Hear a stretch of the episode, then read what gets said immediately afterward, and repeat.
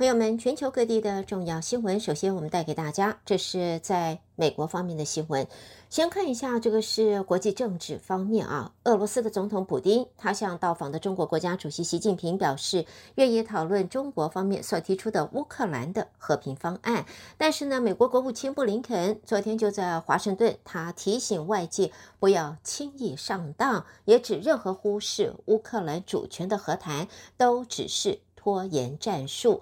在中国外交部是在二月二十四号，俄罗斯侵略乌克兰战争一周年时发表了关于政治解决乌克兰危机的中国立场文件，被视为中国版的乌克兰和平计划。那么，国务卿布林肯昨天在国务院所公布的人权报告时，也主动提及了中国国家主席习近平的俄罗斯之行，表示捍卫乌克兰主权与领土完整性应是所有和平方案的基本元素。没有优先考虑这个原则的方案，最多只是拖延战术，不然就是试图造成不公平的结果。那么，在美国国务卿布林肯在昨天说呢，对于中国大陆国家主席习近平无视国际刑事法院追究俄罗斯总统普京的战争罪责，访问俄罗斯，这是外交掩护，在。白宫国家安全战略沟通呃沟通协调官科比则认为呢，敦促国家主席习近平透过这次访问，告诉普京要尊重乌克兰的主权，结束对乌克兰的战争。全世界和中国大陆的邻国都必定密切关注此这件事情。科比说，习近平应该要和乌克兰总统泽伦斯基对话，听取乌克兰方面的意见。那么，对于美国力促拜登总统和中国国家主席习近平再次通话，科比则说还没有定案，重点在美中方面仍然保持沟通管道畅通，寻求让两国元首交流的适当机会。而美国和中国也正在积极讨论，包括了布林肯、还有财政部长耶伦以及商务部长雷蒙多的访问中国的计划。而对于俄罗斯总统普丁昨天和到访的中国国家主席习近平会谈，表示俄国愿意讨论中国方面所提出的乌克兰和平方案。美国则认为呢，密切关注这双方的会面，同时还警告，就不应该在这个时候要求俄罗斯和乌克兰战争停火。下边呢，我们再看到美国的国务院在昨天发布了年度的人权报告，列出了种族灭绝、强迫消失、跨国镇压等二十五项罪状，批评中国侵犯人权。报告对台湾的人权则表现维持正面的评价。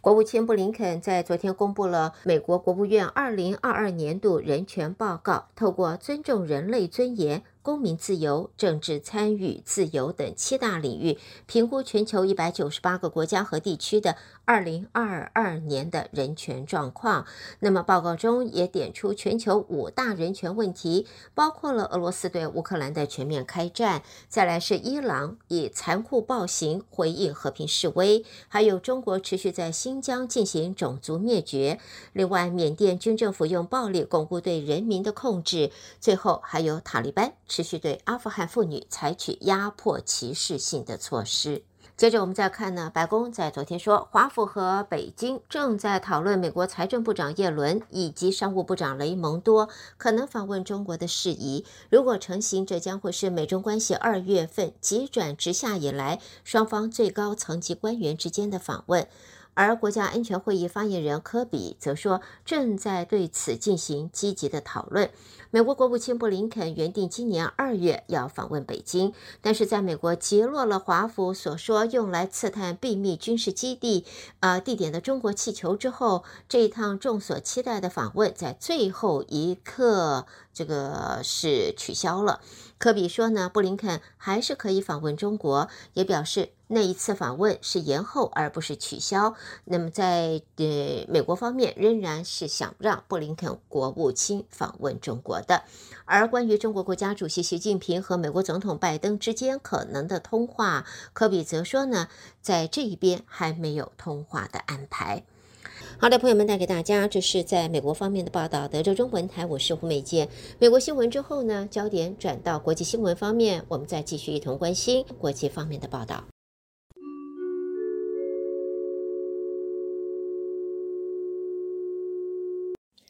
在我们国际新闻，第一个呢，看到还是中国国家主席习近平的这个俄罗斯访问行程。俄罗斯总统普丁在昨天和到访的国家主席习近平进行会谈。习近平说，中国和俄罗斯有着相似的目标，也支持普丁在明年连任俄罗斯总统。而在这一次中国国家主席习近平俄罗斯首都莫斯科的访问之际，乌克兰当局则重申，中国未来的任何和平计划都必须与呃以俄罗斯的军队完全撤离乌克兰领土来作为前提。好，接着我们再来看的是，应中国国家主席习近平的邀请，巴西总统鲁拉将会在二十六号到三十一号到中国进行国事访问，两百四十名巴西企业家会随团前往，目的是在重新拉近两国的政治经贸关系。巴西前总统波索纳洛在过去四年与中国的关系啊，这个外交关系冷淡，而波索纳洛的儿子巴西众议员爱德华多甚至把 COVID-19 大流行归咎于中国，鲁拉这一次访问也代表着巴西和他最大贸易伙伴中国方面的和解。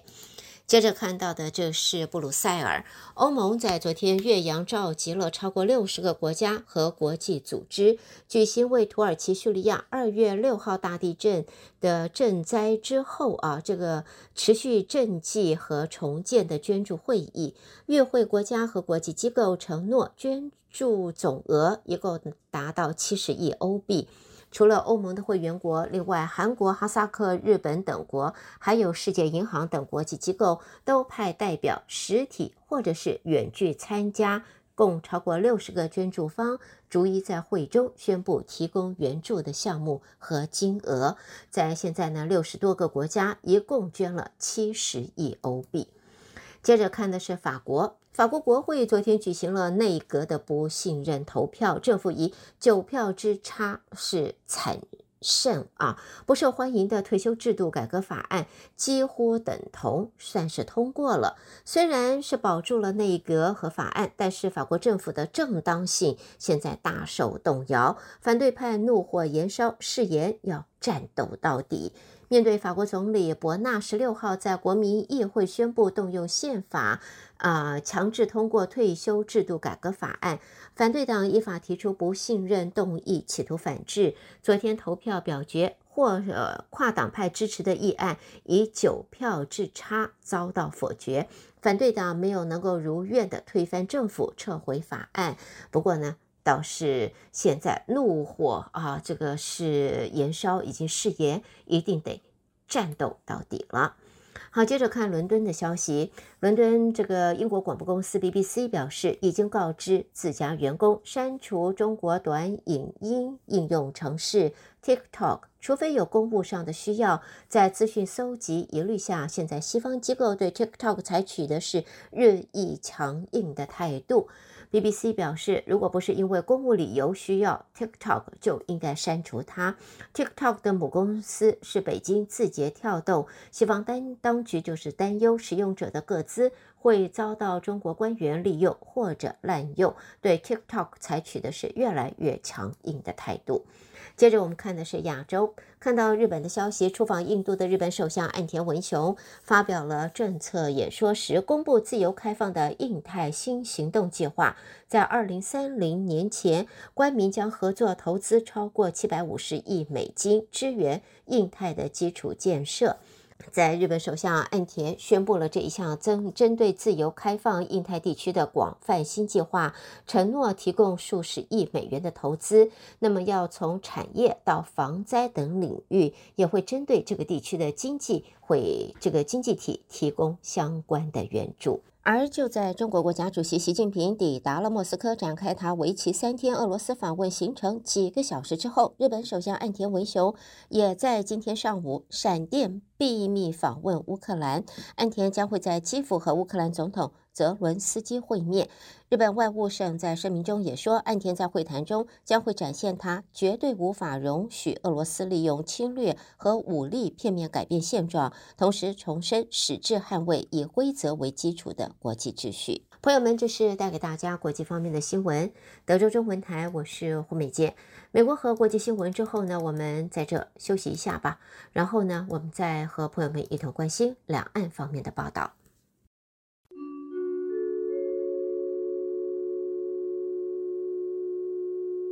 来关心来自中国的新闻。第一个呢，就是针对国际刑事法院 （ICC） 日前对俄罗斯总统普丁发出了逮捕令。对此，大陆外交部发言人汪文斌则表示，国际刑事法院应该秉持客观公正立场，尊重国家元首依据国际法所享有的管辖豁免。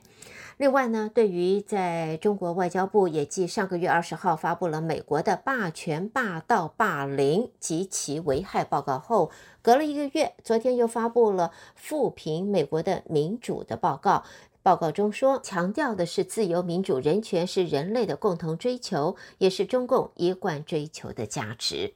另外呢，在这里也看到呢，中国常驻联合国副代表耿爽昨天在联合国安理会朝鲜半岛核问题公开会上，他则说，中国方面希望美国方面能够切实重视，并且回应在朝鲜方面啊，北韩方面的合理关切，为外交努力留出空间。耿爽也强调，中国方面在半岛问题上的立场是明确的、一贯的。中国方面致力于维护半岛和平稳定，致力于推动半岛无核化进程，也致力于通过外交谈判解决问题。这个立场没有改变。中国方面的表态是基于对目前半岛形势的分析和判断。另外呢，也看到这个中国东方航空 MU 五七三五班机失事已经到一周年，在一周年的前夕，官方也在昨天发布了调查的通报，指一年来进行现场的勘查、资料检查、人员访谈和实验分析，但是事故非常复杂，极为罕见，目前这个调查还在持续的深入进行。接着我们看的呢，在现在近日，江苏省有多个地方地市是密集的迎来他们重要的人事调整。从三月十六号到三月十九号四天之内，在江苏省五个地级市迎来他们新任党委一把手。公开资料显示，五位新的这个市委书记当中，四位是六五后，一位是七零后。而在中国国家卫健委也也发布了这个是呃新的出生医学证明的公告，指出要进一步加强出生医学证明管理和服务，保护公民合法权益。所以卫健委决定呃启用统一制发的新版出生医学证明第七版啊，由。二零二三年四月一号起就会启用出生医学证明了。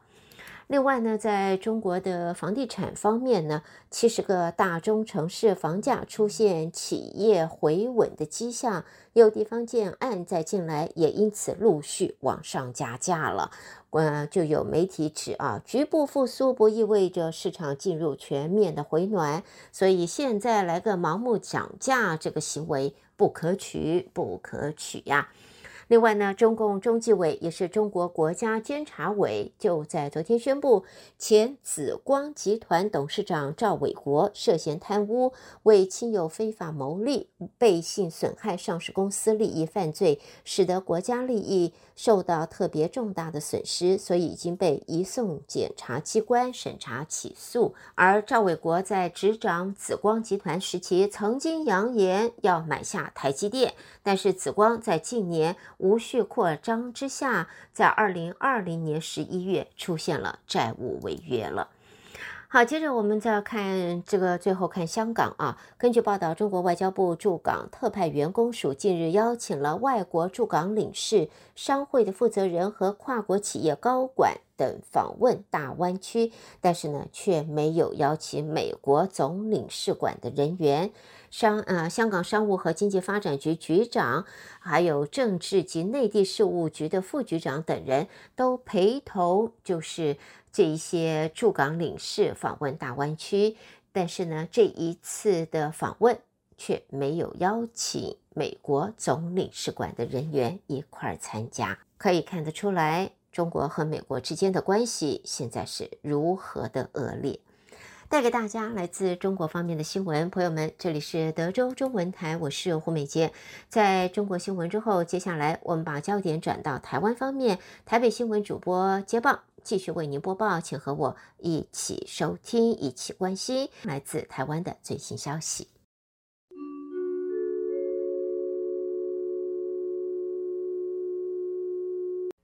德州中文台的听众朋友们，大家早安，我是李自立。台湾方面讯息，我们今天首先为您报道的是，总统府今天正式宣布，蔡英文总统将在三月二十九号展开民主伙伴共荣之旅，率团访问中美洲友邦瓜地马拉及贝里斯，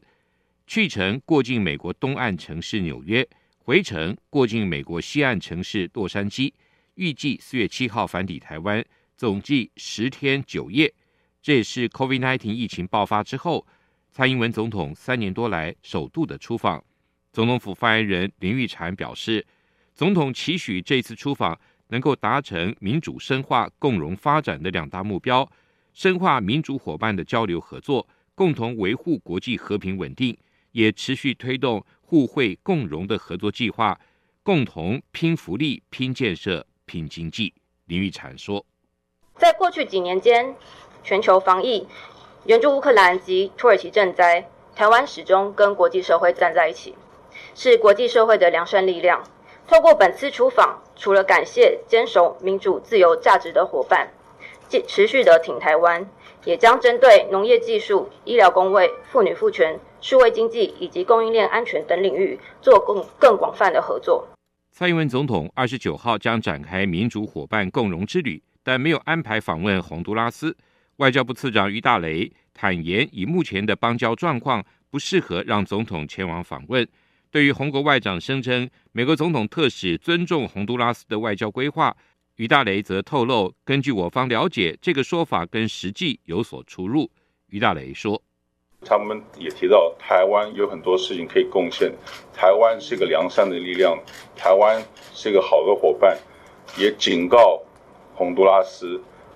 呃。”不要陷入中国的这个呃这个金钱或者是承诺的这个陷阱。